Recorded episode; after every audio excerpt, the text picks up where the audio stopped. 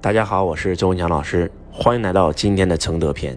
两年一次的游学要开始了，这一次周老师选的地方是先去唐山的清东陵，第二站我们去到承德避暑山庄，链接皇家园林的能量。然后我们开课的地方是在整个承德最高端的五星酒店，规律两天是在齐望楼。就是在康熙跟乾隆下榻的酒店开课，那这个能量是真的是完全不一样，真的非常非常的开心和喜悦。那这一次呢，周老师的境界又提升到了一个新的维度，在这里给大家分享一些我们游学的一些趣事。本身呢，我们在订酒店的时候，我们本身是没有办法全部都在室内开的。我一直想的是在两天室外，两天室内。我们以前也一直是这样的。我们曾经去过西安啊，然后曾经。去过开封，曾经去过洛阳，曾经去过许昌，都是选皇宫遗址啊。两天的室外课，两天的室内课。那这一次呢，找不到室外课，没有办法，只能用室内。那在室内讲四天也行，结果最后一天呢有婚礼，人家的婚宴早都定了，没办法，最后一天也不能用室内。所以我们想的是，那就最后一天直接就去，呃，承德有一段长城，我们就去长城玩吧。结果那几天呢，下榻那个酒店以后，我突然发现，就在我房间旁边有一个非常非常漂亮的河河流，非常漂亮啊。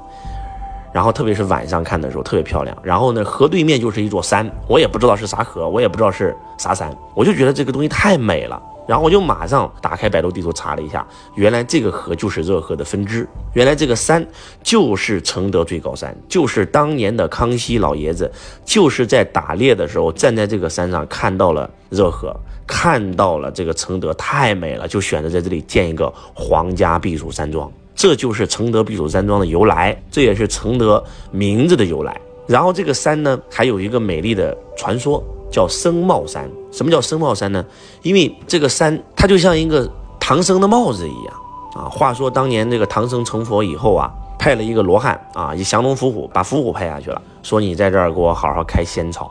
刚开始这伏虎挺认真，后来降龙下来了，就跟他讲，你看你都被贬下凡了，你还那么开心干啥？结果呢，从此以后这个罗汉就不认真了，就天天喝酒，就天天就吟诗作乐，烂醉如泥。孙悟空看到了，看到以后很生气。啊，然后就把热河的泥扔到他脸上，结果还没醒，还是烂醉如泥。回去以后就禀报了自己的师傅。这个时候，师傅又派了两个罗汉，啊，唐僧又派了两个罗汉过来，去唤醒这个开仙草的罗汉。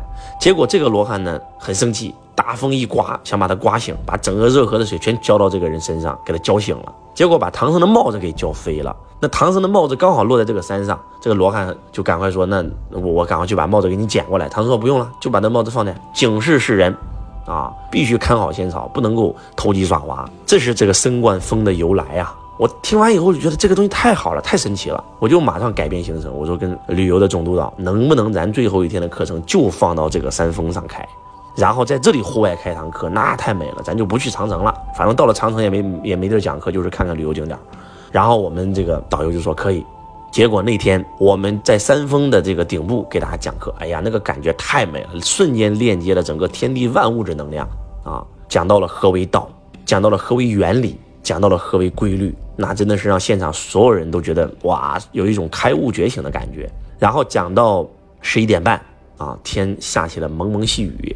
我们就在山脚下找了一个山庄，在山庄那个会场也特别特别有能量啊，旁边就是巍峨的高山啊，我们在这里完成了我们的游学。那这次其实最大的收获者还是周老师啊，呃，以前呢，周老师会讲讲一些帝王的权谋，主要是讲术为主的啊，像平衡术等等。就是因为这一次开课之前，周老师遇到了一个小人，所以周老师就决定了再也不讲这种术了，还是要讲道。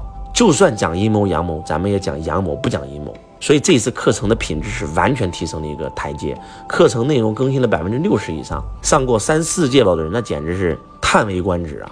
发现周老师你对中国传统文化已经到极致了，这一次终于把朱熹老夫子的格物致知给整明白了，真的整懂了如何跟世间万物学习，如何以帝王为法身，学会这套化工大法，能够真真正正的通过万物为师来去把世间的智慧全部一转身为我们所用。所以呢。这场游学非常完美的结束了。这一次游学让周老师感触最深的是什么？就是四个字，叫变化之美。因为我们一直在变化，在唐山看清东陵是一种变化的场景，我们到了承德，然后到了坝上，到了这个承德避暑山庄，又到了这个五星酒店，啊，又到了这个生茂峰去讲学，那真的是每天会场都在变化，每天行程都在变化，就真的让我们体验到了真的是变化之美啊！其实很多人很害怕变化，总觉得这个世间最大的第一规律就是无常，总想要一个确定的结果。结果看到变化以后就会很痛苦，但是实际上我们改变不了无常，这就是宇宙规律呀。我们既然改变不了，为什么不去享受它、适用它呢？顺应它呢？顺流而下嘛，不要逆流而上嘛。恰恰就是因为变化，所以才有美呀。地球的位置不停在变化，天上的云不停在变化，一年四季不停在变化，你身上的皮肤、头发都在不停的变化。那既然世间万物存在的规律就是变化，那我们就享受变化之美不就行了吗？对不对？如果今天。你总在一个地方待，这个地方再美也不美啊。如果全世界只有春天，那春天再美也不美啊。就是因为春天啊，这个光秃秃的树干里面发出了小嫩芽，嫩绿嫩绿的，所以你才会感觉到春天之美，万物复苏啊。所以春天是播种的季节，春耕啊。那到了夏天了，对吧？夏长啊，哇，所有的小嫩芽全部变成绿油油的树叶了，很多树都开花了，那多美呀！那是一种。丰盛之美，对吧？那到了秋天了，秋收啊，对不对啊？这个叶子变黄了，绿的时候是一种美，黄的时候也是一种美啊。粮食也熟了，可以丰收了，多美呀！啊，秋天之美，对吧？那到了冬天了，哎，树叶全掉完了，光秃秃的，结果下雪了，银装素裹之美，哎，好，对吧？春耕夏长秋收冬藏。就是因为一年四季有变化，所以我们才感觉到美呀。所以这一次游学，让周老师体验最深的就是这四个字：变化之美。